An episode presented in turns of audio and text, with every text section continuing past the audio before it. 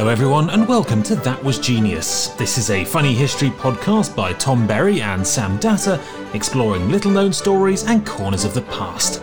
We'll get to the history shortly, but first, a couple of minutes of what we ominously call, quote, witty banter, highlights of our pre recording chat, which usually ends up being mostly toilet humour.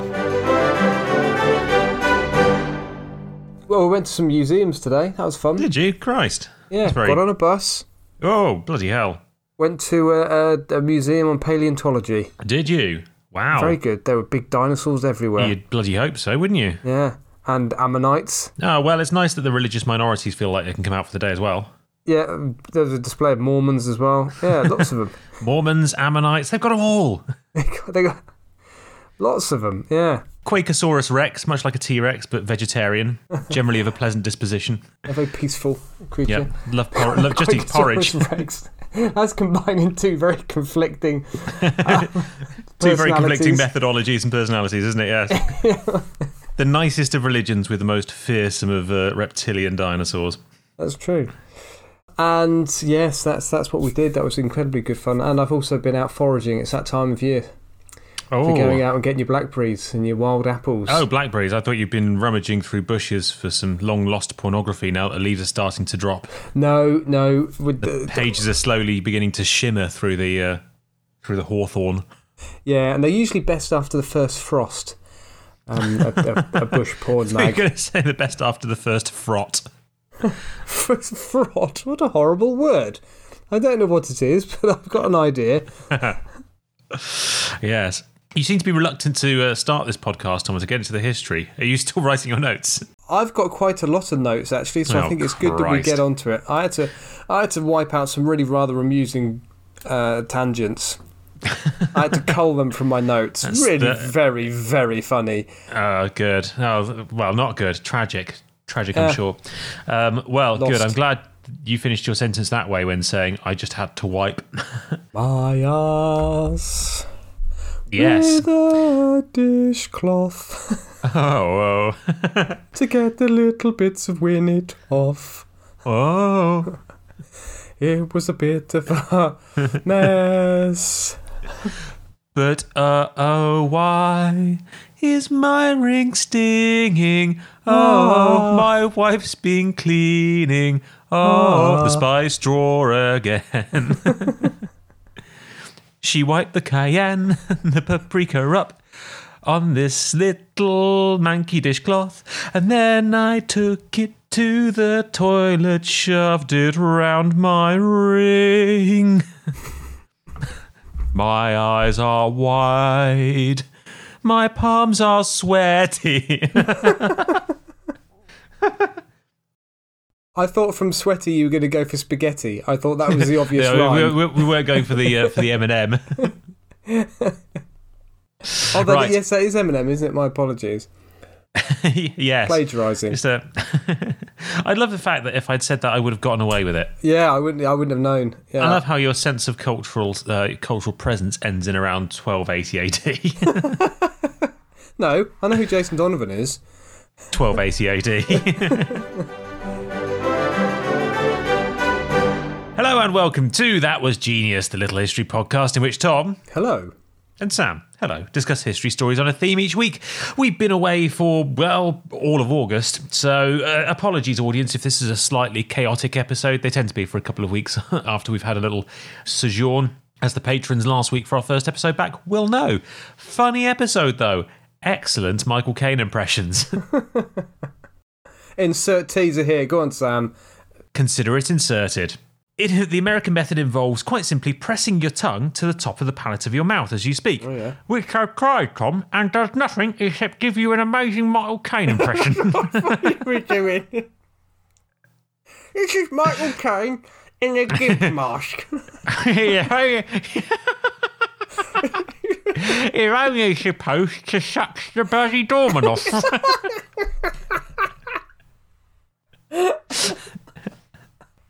My name is Michael Caine, mistress. and I'm, I would like a good Italian job tonight. it's just a hand job, but you've rubbed oregano into my foreskin.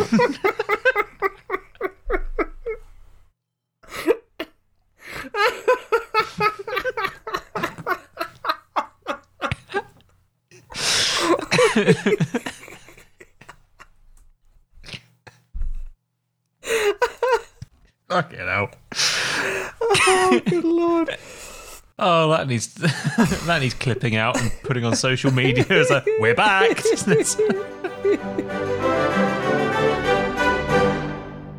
uh, what's our topic this week, Tom? The topic is Italy. Italy week. It is Italy week. Oh, Can't remember who suggested it, but we have had countries in the past. I think we've done Scotland.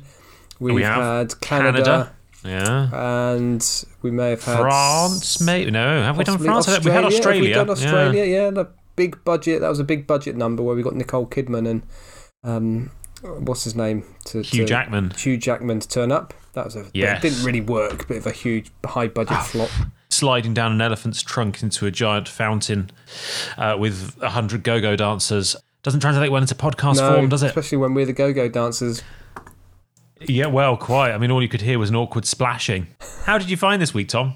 Uh, I found it quite difficult. Oddly, I did too.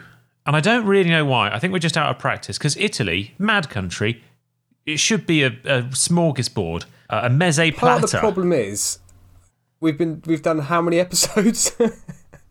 it's quite difficult not to repeat. It's 100, episode Yeah, 121. it's quite difficult not to repeat a topic. So we've done a lot of funny stuff from Italian history. We've done coming up on 250 episodes, 250 stories Exactly, in this podcast now, haven't we? exactly. Close to. So I was just struggling with a little bit of innovation, but I have found something very very good. Fair enough. So I was pleased. Midway through, going for something that was. Good, good. Glad to hear it.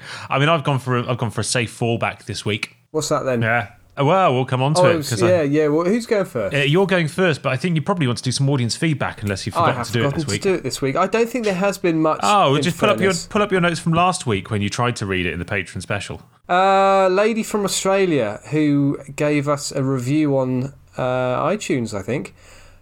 I have never learned so much in such a truly stupid way. I love it. Thank you, lady from Australia. that was very kind of you. Generous. Yeah, And um, I think that's the extent of it. Unless anything else has come up without me realising. Wow, it's really glad you've missed us, audience. That is our one listener from Australia. Thank you very much. You know who you are. Beautiful. Yeah, you do. Uh, right, crack on, Tom. Oh, it's me, isn't it? Um, so, yes, originally this week, I was going to talk about prisoner of war escapes from Italian POW camps. However, Ah. midway through writing my res- research, I came up with something much more suitable for this podcast, which is Excellent. Operation Mincemeat. Ooh. Which does sound a little bit like an episode that Bob Mortimer would churn out on his podcast. Doesn't It does, yes. Athletico mince. Yeah, that's what it is. Yes, that's Athletico Mince, isn't Yes, it? Yes, that's that's why. Um, I mean, when we're talking mincemeat, are we talking sweet mincemeat a la mince pie? Or are we talking savoury mince meat, as in minced meat? Or are we talking a beautiful combination of the two, Tom? Oh yeah, I don't know. Quite frankly, Sam, I, cu- I couldn't work out why it was called mince meat. Oh well, that's not strictly t- true. I think when we go to explain um, what Operation Mincemeat was, I think you'll all have your own ideas as to why it was called Operation Mincemeat. But do you know in New Zealand, because it's the other side of the world and it's six months. I, I've heard of New Zealand, yeah, yeah. so, you know, it's it's sort of six months behind. You know, they have Christmas Okay. in summer. If you go into a supermarket and ask for mincemeat, you just repeatedly get taken to the beef and lamb mince or pork mince. That's a good anecdote. So, Yeah. like most of your New Zealand anecdotes, unfortunately, it'll somehow get lost in the ether. Won't export properly. right up there with my anecdote about uh, hydroelectric power, which was a Ooh, hit. I'd forgotten that treat. Oh, that was a little beaut. Um, so, a bit of background. It's September 1943. This is now nothing to do with mincemeat, or, well, it is to do with Operation Mincemeat. Let's start again. A bit, a bit of background. It's September 1943. In May, Rommel and the Axis forces had been given the good old fashioned kick up the arse in North Africa by Montgomery and the Allied forces, mostly British Yay. Commonwealth forces. Hurrah! Uh, One of whom was my Sheffield born granddad, I, I'll add there. Oh, I didn't realise Sheffield was in the Commonwealth. It, it, it was, and it's in North Africa as well. Um, yeah. Ah, sorry, I thought you said Sheffield rather than Chef Al Eid, yes, see what he did the there. uh, the Libyan town. Yeah. Yes. Uh, between May and September, the Allies set their sights on conquering Italy. There was a heavy bombing. There was there was that's, that was quite Italian, wasn't it? There was a heavy bombing of our major cities, and Sicily was taken. There was a terrible bombing in our cities. Very heavy bombing. yes. War is hell. However, the enormous amount of anal sex made up for it. Anyway, um, the Sicily was taken after the success of Operation Husky. At this point, it became clear to the Italian king that the Italians were getting a spanking, so he was keen to dis- disassociate himself with Mussolini. You'd have thought he'd have tried to disassociate himself a little bit earlier. But anyway, Mussolini was overthrown and placed under arrest, and the Bandogoli, ba- Badoglio, Badoglio government was set up. It was one of those, not all three of them. That would have been a very confusing title, would- wouldn't it? Very confusing, yes. oh, that's the Chancellor of the Exchequer was Bagoglio, the uh, Premier was Badoglio, and uh, the Home Secretary was Bogoglio. That's yes. the name. And the uh, and the small pooch that just did a shit on the lawn was bad dog, Leo. Yeah, yes. Um, at the time uh, of this, As you can tell, audience, I did warn you that it's going to take us a little while to get back into the swing of this. At the same time as this announcement was made, the Allies landed in Italy, or what Churchill called the soft underbelly of the Axis. The main landing of Allied forces was in Salerno, that's Operation Avalanche. The two supporting landings in Calabria, which is Operation Baytown, and Taranto, Operation Slapstick, were also very important. The first two operations were very successful, but Operation Slapstick, Operation Slapstick. was hindered. Stay, hold, hold. What did you call it? Sorry. hold. The first two operations were very successful, but Operation Slapstick was hindered by barrels of tar, boxes of feather, tootling cars honking loudly, and fields of banana skins. Okay, I didn't say Good, I'm glad you Operation managed to get that. Sam. If that's what Yes, you, you did. you absolutely I did. did not. It was a different time and certain phraseology was acceptable back then. But even so. In all, well, yes. Um, in all seriousness, I have no idea why this operation was called Operation Slapstick. My research came up with nothing. All I know is that uh, the Italian King Emmanuel III turned to Mussolini, whacked him around the head, and said, oh, "Well, uh, this is another fine mess you got us into." Did you see that joke? I know, Jay. Um, it is at this point in my notes that I had planned to start discussing the Italian POW escapes. Um, Allied POWs are in a tricky position. Uh, well, POW escapes from Italian POWs.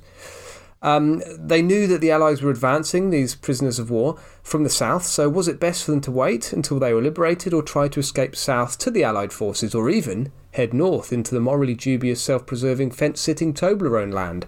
Well, You'll, ha- Oh. you'll have to read about this yourselves, listeners, because I'm taking a step back to the invasion of Sicily now and discussing Operation Mincemeat, which was part of the wider Operation Barclay, which in a nutshell was a large disinformation slash deception campaign to make the Axis powers think that the Allies were planning to attack the European mainland through Greece and then the wider Balkans. In reality, as has already been discussed, the Allies were looking to open a second front in Sicily and Italy, which they did successfully. Oh, lots of Ah. history thus far. Might not. Lots of history, lots of history. They're very good at tricking those crafty Germans, aren't they, the Allies? The Germans, I think, are quite gullible. They are, yes. I also get the impression the more I. Why would he lie? Lying is inefficient. we do not have very much of humor. So if someone says they are going to do something, we believe them. Why Yes. would you say one thing and do another? it is illogical. It is not. It wastes time, it is inefficient. Nor is it amusing. What is amusing Nine. is someone having their trousers pulled down. This is very funny. Yes. It is even funnier if you let them know in advance that the trousers are about to be pulled down so that everyone can prepare for the mandatory laughter. You will giggle now.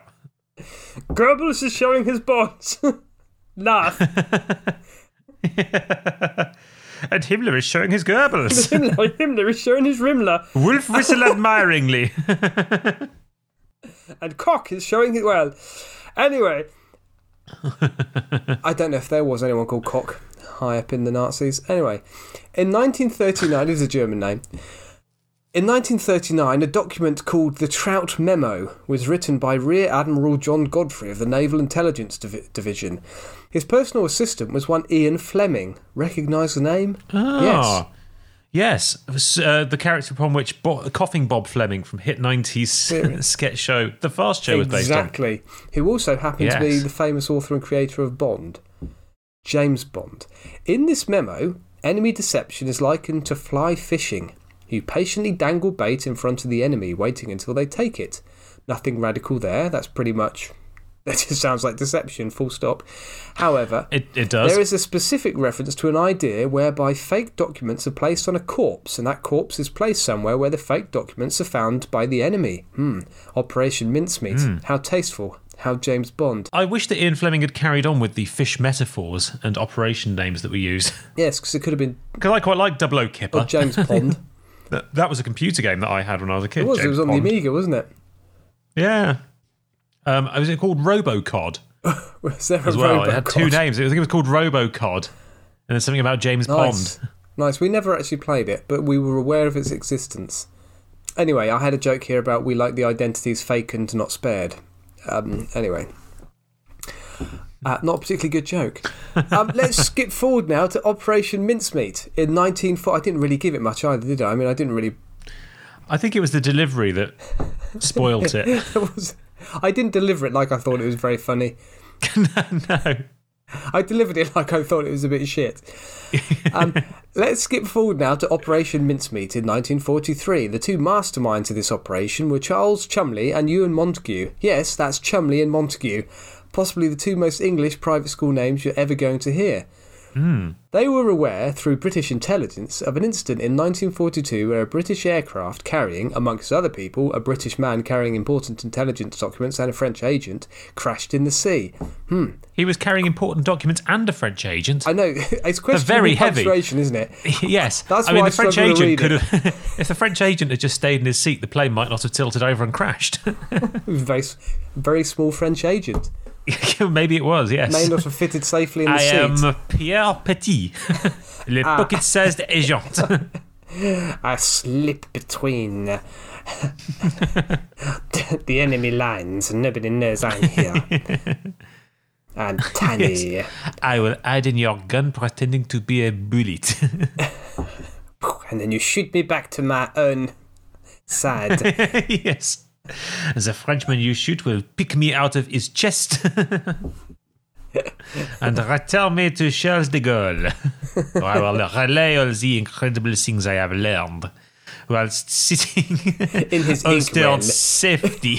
yes, perched, perched on the edge of his ashtray, whilst relaying all the incredible things I heard whilst strapped inside a large weapon on a German's crotch.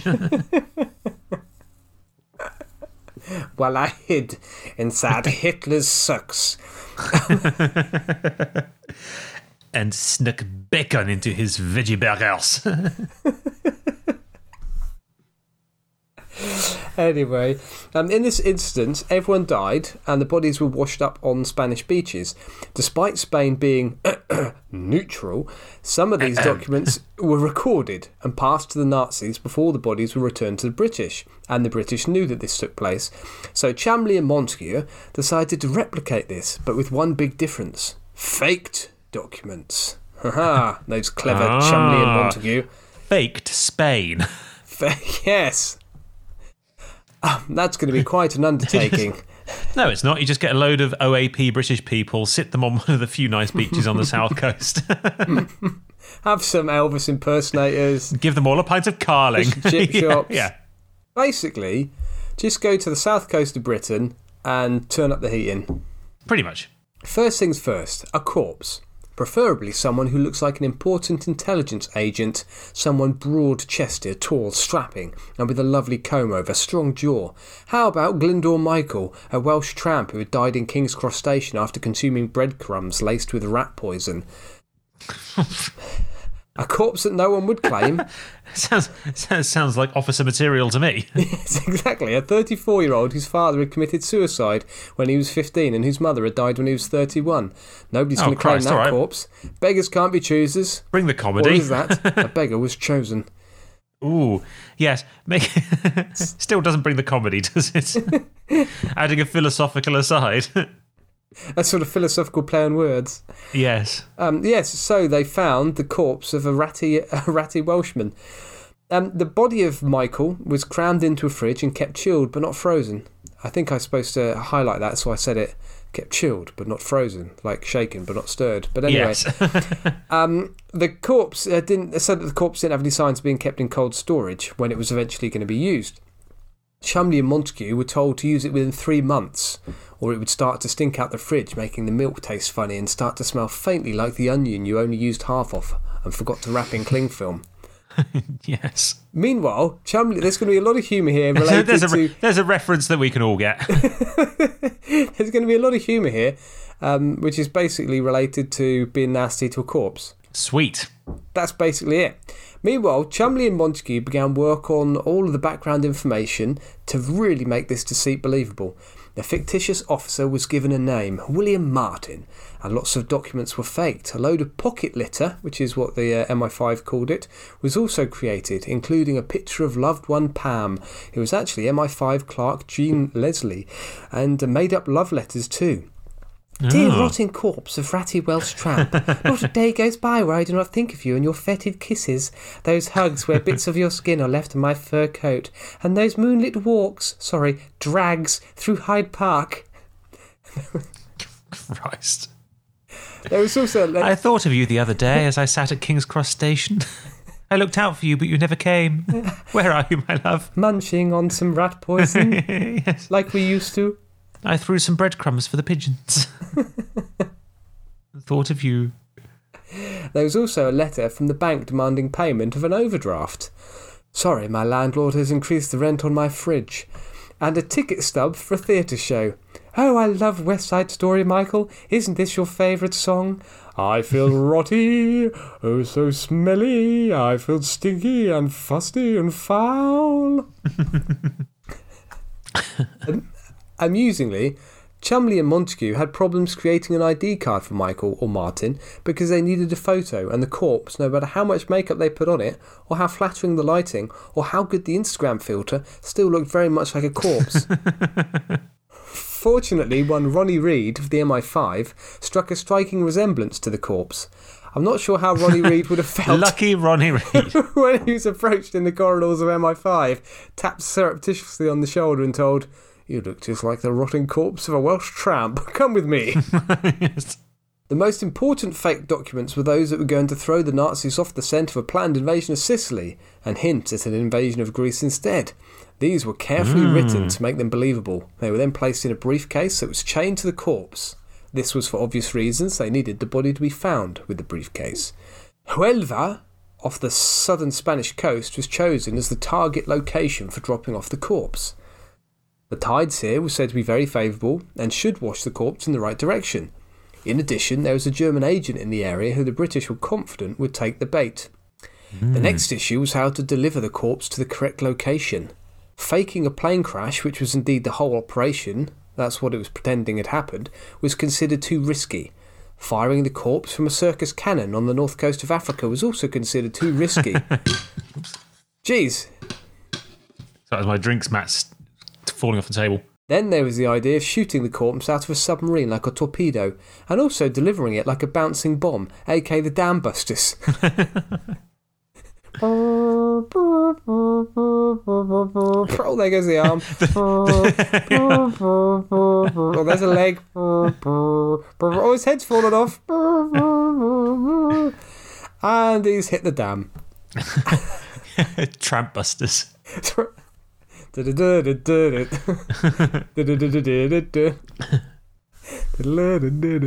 Uh, no, we're being silly. The corpse was to be released from a submarine. Um, how's this? How's this all fitting in with your with your ethics, Sam? Me repeatedly taking the piss out of a misfort- unfortunate tramp who's uh, Uh, well, you're not making my edit any easier. I mean, the fact that you're not capable of stringing a sentence together is really only half the problem this week. Uh, the corpse was to be released from a submarine. This is where another chap connected to James Bond appears in this story. Charles Fraser Smith of the Ministry of Supply was apparently the inspiration for Q in the Bond books and films. Yes. He was asked to create a water tank for the corpse. Well, not a water tank, actually, a tank for the corpse that would fit in the submarine. I imagine this was an operation that was kept very secret, so on a need to know basis on the submarine. You wouldn't want to be that sailor who took a wrong turn and encountered a corpse bobbing around in a fish tank. Um, in fact, the captain of the HMS Seraph told his crew they were dropping off a piece of top secret meteorological equipment. Um, it also the, the corpse also wasn't bobbing around in water. It was actually a tank filled with dry ice. Yeah, very very Paul Daniels. Um, anyway, the plan was signed off by Churchill himself and also Dwight Eisenhower, who was then the Allied military commander in the Mediterranean and obviously later president of the USA. Then on the 19th of April 1943, HMS Serap, Serap reached the target location and surfaced. All non officers were told to stay below board and the officers released the corpse into the Mediterranean.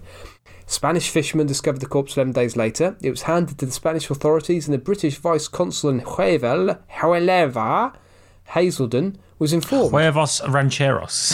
However, however, um, Haselden was in on the operation. Scripted and encrypted diplomatic cables were sent between the British figures involved, all in the knowledge that the Germans had broken the code and so they would be read. These cables made out that the British were desperate to get a hold of this briefcase.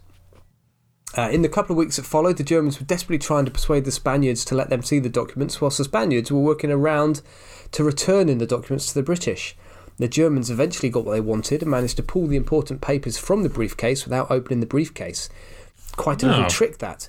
Uh, they Quite clever, like removing your pants without taking your trousers off. yeah. Which comes in very useful on what occasion? Uh, it happened in an club, I episode of. Mr. Bean. Yeah, Uh, or, or sharting in a club, yes. yeah. Um, wasn't that a song? Uh, no, that was shitting in the moonlight. Ah, I got you. Okay. Um, My trousers are so warm, it feels so right. I've had a fine, relaxing shite. Carry on. Uh, they photographed the papers, then put them back into the briefcase. When the British finally had the briefcase returned to them, forensic experts could tell that the documents had been read. On the 14th of they were May, covered in cabbage. covered, covered in sauerkraut. Yeah. yeah. Sauerkraut and ketchup for the Frankfurters. the, Stained with beer. the incredibly unprofessional German German spies had been using. This is a German intelligence agency. We don't really give a shit. We're all very fat. And we like eating burgers and hot sausages. On the 14th of May, the British codebreakers at Bletchley Park intercepted messages that confirmed that the Germans had fallen for the ruse. Hitler ordered that military resources be redeployed in anticipation of attack on Greece. This meant that when the Allied forces attacked Sicily, they quickly overran the island with minimal casualties and loss of equipment. Oh. Wizard ruse, Montague. They took the bait, hook, line, and sinker. I must say, I feel jolly good. It's like the time we put itching powder in the socks of the Winchester College rugby team, then we left a corpse in their changing room. Or even that time at Oxford where we poured pepper in the Cambridge team's porridge before the boat race, and then left a corpse in their boat. Far. it's even better than that time that we went and played Eton at the wall game and we left a corpse in the headmaster's car. Off the, it was actually the headmaster's corpse. yes, it was. But future Prime Minister David Cameron fucked it in the mouth, so all's well that ends well. that wall game does look like quite good fun, doesn't it? I've never actually seen it been played. I'm not. I'm surprised we haven't done that as a. I think we've alluded to that in one of the episodes. You've maybe maybe mentioned it, yes. Yeah, you can actually watch it being played online. There are videos Online. Yeah. On Eurosport 6. on Transworld Sport. Um, yeah. Glyndwr Martin uh, is now buried in a grave in Huelva. He was buried with full military honours, and his story was made into a film in 1956 called The Man Who Never Was. Ooh.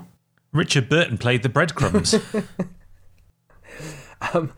Inclu- It's been in many theatrical productions, including one that is currently playing at the Southwark Playhouse, something I only discovered after writing my notes. I also then discovered, after writing my notes, that it is currently being turned into a film starring Colin Firth that is due to be released next year. well, I'd love to hear Colin Firth doing a Welsh accent. Well, when he when he acts, I quite frequently think he's a corpse. So I think he'll be wonderful for the part. Beautiful. So it clearly is quite a well-known story. So I do apologise if you've, if any of our listeners have already heard about it, but I think it is a good one, and it involves a corpse being It, abused. it, does. What fun. We've covered, we've uh, talked about corpses on a number of occasions, haven't we? In this podcast, We have. History, tends to be history tends to be full of them. Yes. Yeah, uh, you've got the, the the cadaver synod. You've discussed, haven't you? Yes, we have. Yeah. I talked about that uh, that, uh, And that was another Italian one. American circus chap. Yeah, exactly. That American circus chap. What's his name? He had a really uh, McCurdy. Elmer, Elmer McCurdy. McCurdy. Yeah. So there's been a few corpses discussed here in this podcast. have, and a few jokes which have died on their arse too. More than a few. a majority, a healthy majority Sometimes that's how we like them. is how we roll. That is how we roll. Oh, that was interesting, Tom. Thank you. Had you heard of that before, by the way? No. I, I had, but but it's a good story, well told. Okay, okay, jolly good. So I, I need to surprise you a bit more next week. Just appear, just appear, pop. We are actually we're seeing each other. Hopefully on Monday, aren't we? Yeah, well, not like an affair. I mean, the way you said Not that was a little bit well- sexual, a little bit. Well, in, We're not in my seeing in my each other like that. in the darkest recesses of my mind, it was. Can't Um, blame you. To be honest with you, just charisma, animal, animal magnetism. animal odor. Uh, when was the last time we actually saw each Animal. just have dead animals in my pockets. yeah, Oh, It was quite probably at my wedding. it was at your wedding. What year was that? 1833. Oh, All those years ago. No, that was in 2014.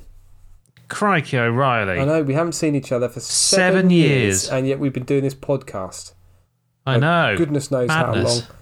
Feels like seven years. Haven't seen each other face to face. Have you had a nose job or anything that I need to be warned about? Have you developed a sleepy eye? Uh, no, I've grown a beard. Yeah. Well, you always sort of had a beard on and off, didn't you? yes, she's, she's she's called my darling wife. I don't think anything's hugely new. I'm just a lot older and more embittered than when we last met. Crikey, I didn't think that was possible.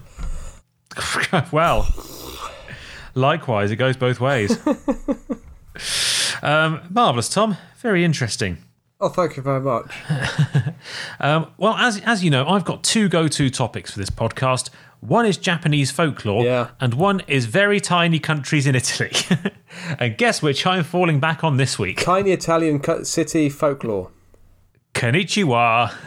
Uh, no, although I did try and look into um, Roman Japanese relations, and it turns out there, there weren't any. They didn't. I they didn't almost, about I other. almost went that way actually. I almost went for uh, Italian explorers. A lot of Italian explorers because of the the city states, Genoa, Venice, Yeah. all these places.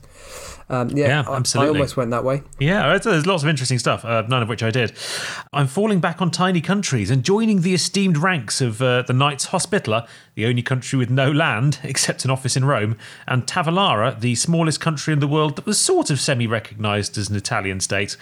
I'm now going to do. The genuinely, properly, a real country, the world's smallest republic, San Marino.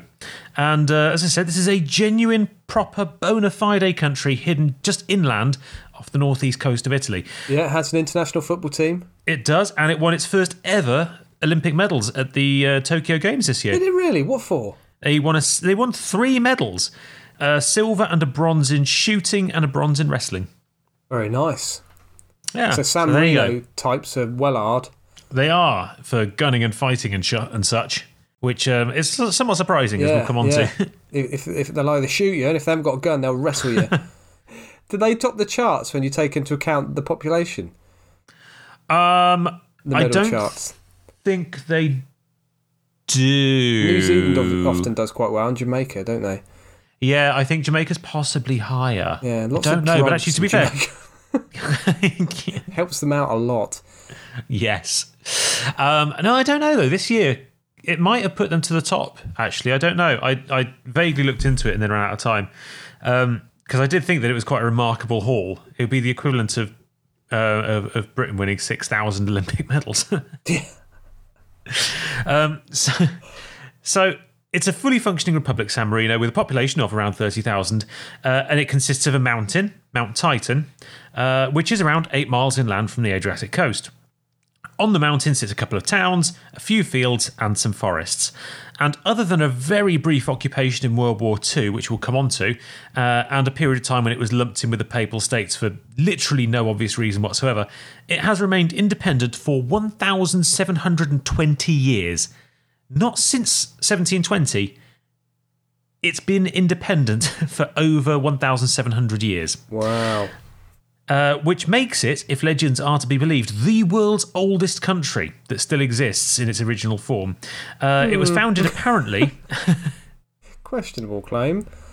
yeah, yeah, it is a questionable claim. But I think the thing is, loads of cities were founded a very long time ago, so a city state only has to survive and not be swallowed up by a bigger country to get the claim. Yeah. So, so it was founded in 301 AD by a guy called uh, Saint Marinus, or Oh. just Mar- just Marinus at the time, the uh, because that would have.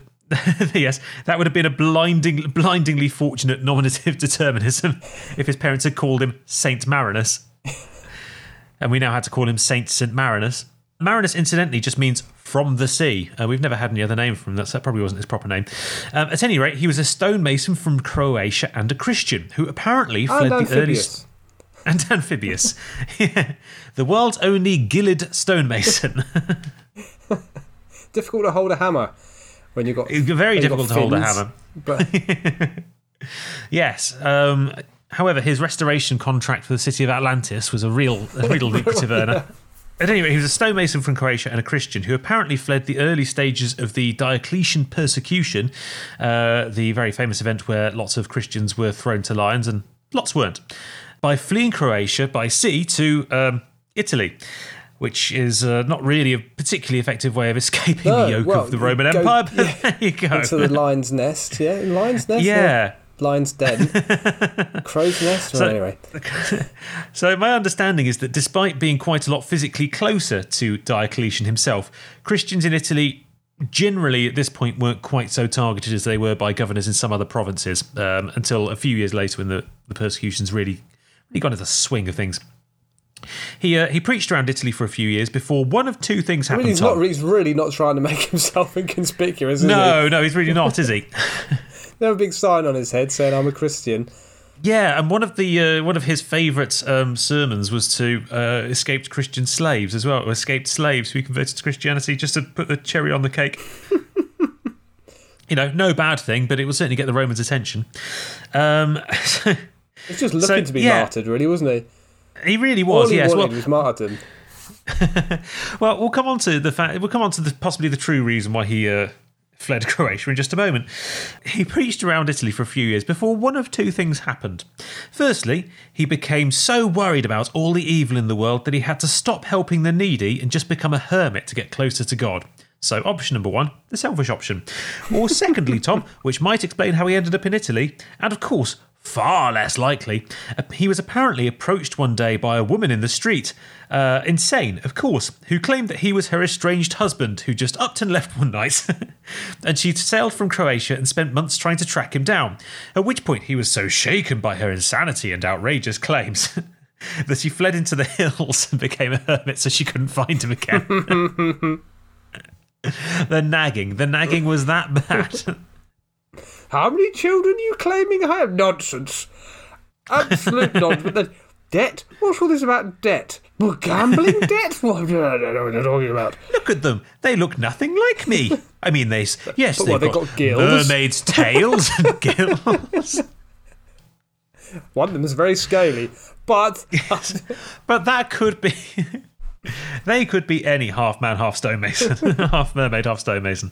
Either way, he found himself at the top of Mount Titan and hid out the worst of the Diocletian persecutions living in a small shack. Eventually, he was joined by dozens and hundreds of other Christians. Uh, and in early, well, in 301, he built a monastic community and declared it independent from the empire. Because it was up the side of. really not making himself popular with the Romans, is he here? No. Fortunately, because it was up the side of a ruddy mountain, and uh, and refugees and roving bands of, of vagrants and vagabonds were not uncommon at that time in the Roman Empire. That's a that's a roaming band of vagabonds. right. That would be a marching band of vagabonds. Du, du, du. Hey, off we go up the hill, up the hill. We're all tramps and marching up the hill. You can smell us coming from a mile away.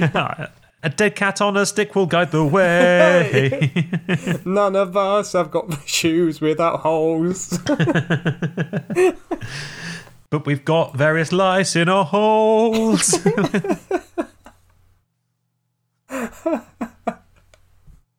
We're drinking whiskey from a paper bag. Excuse me, mate. Can I have a fag? With fag, by the way, cigarette in English slang, not our American audience. oh, dear. Um, yes, eventually, the owner of the mountain converted to Christianity herself and gifted the land to the community. Oh, how convenient as well. Yeah, I know. I, yeah, I know. Not not under duress at all. Uh, when, when he died Just in turn the fucking music down. Have the mountain. Stop just stop the bastard chanting. None of you got proper equipment. None of you have got. None of you can play the guitar. You're just banging old shoes together. Cans that you found. Cry out loud. So, so when he eventually died in 366, Marinus' last words were, I leave you free from both men, uh, rather cryptically, which likely meant both the Roman Emperor and the Pope, from whom San Marino has always considered itself fiercely independent. It has never considered itself uh, a papal country and has never been a Catholic country. All through the Middle Ages, it was not, it did not have an official religion. In all honesty, the history becomes a bit muddy for the next millennia, but the country is mentioned in official documents in 511 AD, which is after the fall of the Western Empire, and again in the 9th century, where it's recognised as a city state. Um, it was lumped in with the Papal States due to being ruled by the same dukes, uh, but as an independent territory, which the people of San Marino fiercely rejected uh, for the early part of the Middle Ages, largely because the dukes at that time were very unchristian despite being popes, and, and largely because their mantra had been free from both men but it finally declared its independence in 1291. And in 1541, the Papal States actually declared war on San Marino, the only proper war it's ever had. But the, the, Papal States Army got lost trying to find it and just gave up, which to this day is celebrated as the country's greatest military achievement. Being so small that nobody could find them. yeah, being so small that the enemy got lost in the fog trying to find their way up. Um, and it seems that pretty much until the 19th century, no one really bothered it again because why would you bother? San Marino stayed neutral, and because they were generally very friendly and nice to everyone and didn't stir the pot too much, their protection was ensured by the Papal States eventually, and later by Napoleon, and then Italy, uh, once Italy became a country. Interestingly, because San Marino is landlocked and totally dependent on Italy for its economy, they have some really bizarre trade rules which exist to this day which ban San Marino from producing certain goods. It can't grow tobacco, and it can't, I read somewhere, make pesto. Um, they also have to use the euro. I don't know why. They also have to use the euro despite not being part of the EU, so they're the only non EU country to use the euro. Um, although they do still mint their own gold coins called the Scudo, which are worth 37.5 euros each and are uh, completely legal tender in the country. Why the odd figure? So why thirty-seven and a half? I think it's its weight in gold because it's a gold coin. It's on the gold standard, uh, but it's vaguely tied into the. I don't really know. It's some weird crossover of fiat currency and the gold standard. Okay. I I didn't look that much into it, but I think it's at a fixed rate. But they're only allowed to make so many. Sell them to tourists, basically. So, in compensation for uh, not allowing it to grow tobacco or pesto uh, from the famous pesto trees, Italy provides San Marino with an annual stipend of 250 tons of salt, is quite a lot for 30,000 people, 40 tons of tobacco, 20 tons of cigarettes, and as many matches as they can use. That's written into law, Tom, as many matches as you can use. have they put it to? Have they? Have they, Have they ever tested yeah. it? Have they tested? Yeah, it's the only country built entirely from matchsticks. They've got some beautiful sculptures. Beautiful matchstick Yeah. boats, matchstick a giant matchstick, a single finger being held up towards Rome. Um, so that's nice. I'm not sure what happens to the pesto though, whether they have to smuggle it across the border or not. Other than economic agreements, San Marino is very strictly neutral. In fact, the only time San Marino strayed away from its neutrality was to enter into a political alliance with the USA in 1861. Um, in return, In return for in return pesto. Well, it, it gets it's stranger than that almost. so they wrote a letter. San Marino wrote an official letter to the US in 1861 offering an alliance in return for offering honorary citizenship to Abraham Lincoln. The terms of the alliance aren't really very clear because no one in San Marino spoke very good English, so it doesn't really make an awful lot of sense. Although there are notes written in Italian down the side. Um, but Lincoln accepted the offer and is an honorary citizen, or was an honorary citizen of San Marino. How strange. What? Sicily wanted Abraham Lincoln to come and visit.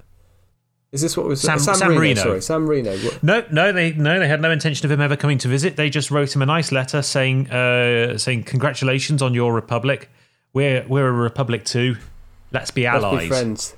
Let's be friends. Let's- And uh, and if we are friends, then you can be a citizen of our glorious little republic. And uh, Abraham Lincoln said, "It's very nice." Let's be friends on Facebook. Yeah, abs- yeah, absolutely. Um, so that being said, despite its neutrality, San Marino has a long and illustrious military history. Tom, following 600 years of neutrality, it sent a grand total of 10 troops to fight for the Italian side in World War One. And uh, separately, a 10 person hospital unit, which caused the Austro Hungarian Empire to remove its ambassador and sever diplomatic relations with San Marino. But given the population is the size of a small market He town, wasn't a very good ambassador, entirely- was he?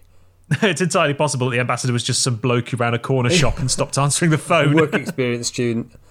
yeah. Hello, I'm the ambassador, but only for two weeks before I go back to do my GCSEs. Can I get you a cup of tea? If you're asking for more pesto, I don't know. Okay, I don't know what the pesto situation is like at the moment. But um, but being the Austro-Hungarian Empire, I can provide you with all the borscht you can eat and a, a lovely goulash. um, so, uh, so that was World War One. In World War Two, San Marino elected a fascist government.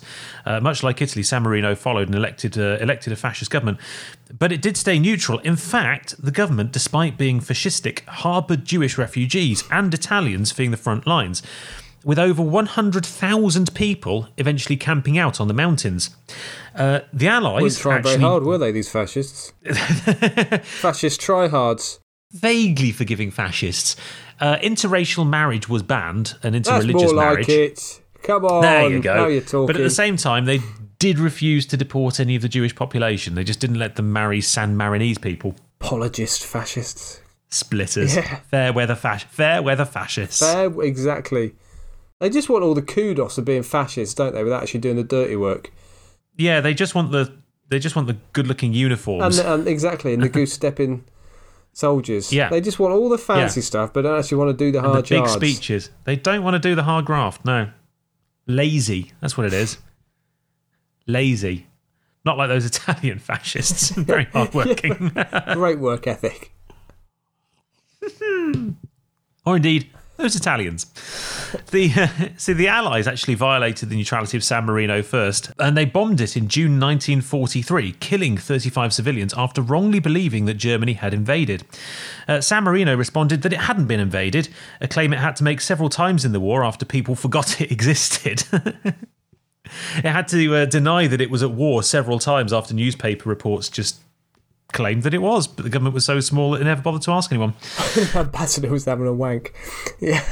yeah, yeah, precisely. I'm sorry, I missed your call. Got a little bit excited.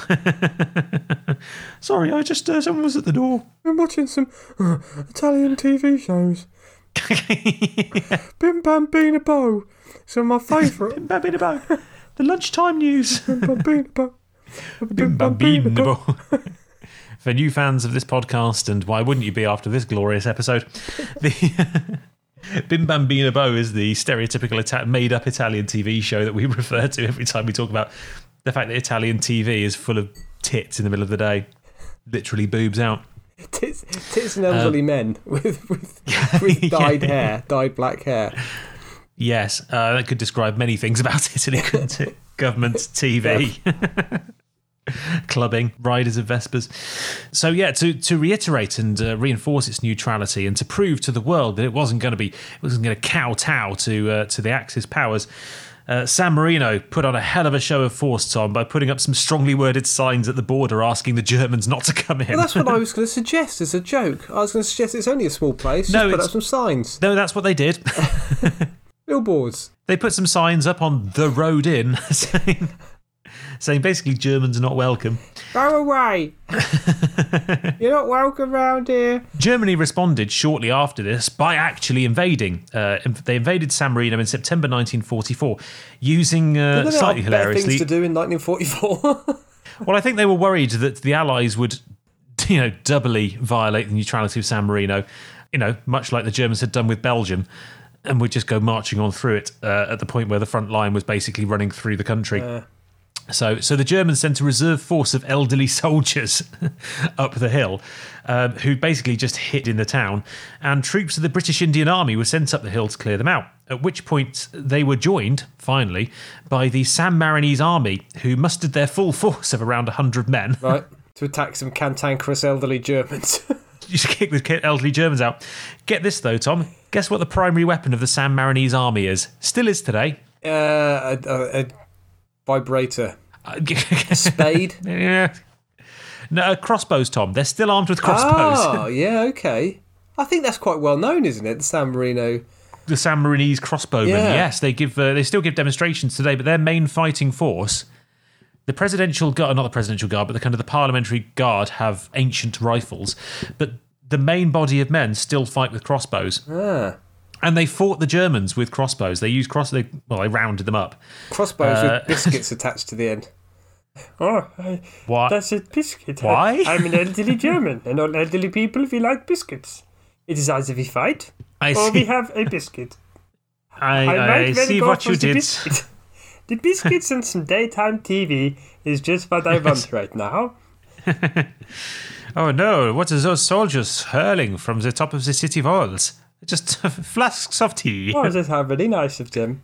I think. Handsome Werther's Originals. I do like Werther's Yay. originals.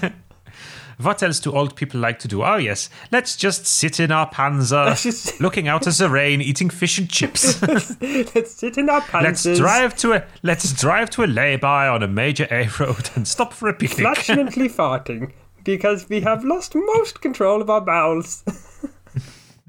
Our hearing aids buzzing loudly. what was that? I don't know. Did you say something? I don't know. Did you say something? What's that? I don't know what you're talking about. What was that, Wolfgang. dear? so yes, the hundred the San Marinese army helped the British round up the Germans with their crossbows, um, and and kicked them out. If, incidentally, actually, uh, this is one of the only times that fascists fought alongside the Allies in World War II, and the fascist government of San Marino actually lasted longer than the fascist government of Italy. So there you go. Um, and after the war, San Marino became the first democratically elected communist state in the world, ruling from 50, 1945 until Oh, make your 1957. mind up. Are you going to be fascist? And if you're going to be fascist, do it properly, or are you going to be commies? If you're going to be commies, And if you you're going to be communist, do it properly. Yeah. Why are you having elections? Why are you still holding free and fair elections? What kind of communist state is this? And I can see you're not queuing. Get in a fucking queue. Doesn't matter what for, just queue. has a terrible Eastern European accent as well. oh, we are now. We like pesto. What's with your eyebrows? Bushy, come on. Not perfectly Get to trimmed. work on it. Speaking of the government, very quickly before I uh, before I wrap up, uh, it's a very interesting government, San Marino's government, and unique in the many unique things about this tiny little country. Um, in that it's probably the only one in the world which is still based on the old Roman senatorial system of government. The government hasn't changed its format basically since 300 AD. Um, it's also got the oldest constitution still in use, dating 1600. So the state elects 60 seats to the Grand General Council every five years, who in turn elect two captains regent from opposing parties to rule in unison for six months, copying the Roman consular system and thereby ensuring a balance of power. At the end of six months, and I quite like this to wrap up on, there is a three day window for citizens to sue the captains. based on their performance. Nice. So if you do a bad job, the citizens can sue you. And you and captains have been fined and jailed before for poor performance. Bloody good show. And isn't that a lesson we can all take Captain home? Cameroni, eh? Hey? You you decided to take us into a referendum. And then the moment the result came out, you did not like it. You fucked off. We sue you. It's a very Italian, I say as a San Marinese, proud San Marinese. It's a very Italian thing to do, to get into a big heap of trouble and then fuck off. Walk away. and then a swan back in three years later claiming you are some kind of a hero. and you have all of the answers. Tony Blair, listen up. So, uh, so there we go, Tom. That is San Marino, a real and genuine country dating back to the third century, armed with 10th century weapons, a 17th century constitution, a famous 19th century presidential citizen, and as many matches as they could possibly use. Mm. Very nice. So there you go. A bit bitty, not really a story this week, but but it's a very interesting country. And that might explain why they. Well, no, because they didn't win archery, did they, at the Olympics? They didn't get medals for archery. no, for they shooting. won shooting, ironically, with guns. Yeah, maybe it's because the guns they use at the Olympics are the same old guns they use in San Marino. Uh, possibly, mm. I suspect. I suspect not. I don't think they use flintlock muskets. oh, is that what they're still using in San Marino? Is it? Close on it, yeah. Kind of Nap- Napoleonic era rifles. Pouring the, the gunpowder in. Yeah. Fair enough. there you go. That is San Marino. And I do like the mountain name as well. Tit- is it Titan? My- Mount Titan, Mount yeah. Titan. I mean, that's a strong name for a mountain, isn't it? It is a strong name for a mountain, yeah. Very good. Should we think of a topic for next week? One for the patrons and one for the public. Um, what have I got on my list? I've got. Oh, I kind of did hobos this well, week. no, well, well, whoa! You got to think of think of one yourself for the uh, for the patrons, and then we can pick one off the list for the public. Uh, think of one ourselves for the patrons. Okay. How about the sea? Have we done the sea before? Just thinking about Sam Saint, Saint Marinus and his guild. I think we have done the sea. I think we have. Um, showbiz. Showbiz. I think we I think we may have done showbiz again. Fuck it, let's do it again. Show business like no business. Showbiz. And then what's on the list for what's on the list for the public? Uh, Renaissance, uh, herbes, patois, primitive medicine. Uh, so what was the second internet. one? How about internet? Is that going to be t- oboes? Internet's going to be quite recent, though, isn't it? When was the internet invented? Mid early eighties, wasn't it? Late seventies. Uh, yes, but you could go back to earlier forms of communication. But why not? Let's go modern. Let's go. Let's do the Oh, internet. Okay, wow, okay. Internet it is. The internet for the public in two weeks' time. The history of the internet. Marvelous. Well, audience, thank you so much for for joining us this week. We hope you like this uh, this episode. It's good to be back. Chaotic as we warned, but good to be back. And uh, if you'd like to hear the previous patron exclusive episode all about speeches or speech impediments, or you'd like to hear the next patron exclusive episode all about show business, then you can join us at patreon.com slash that was genius. Otherwise, we'll see you in two weeks' time. Say goodbye, Tom. Goodbye. Bye bye.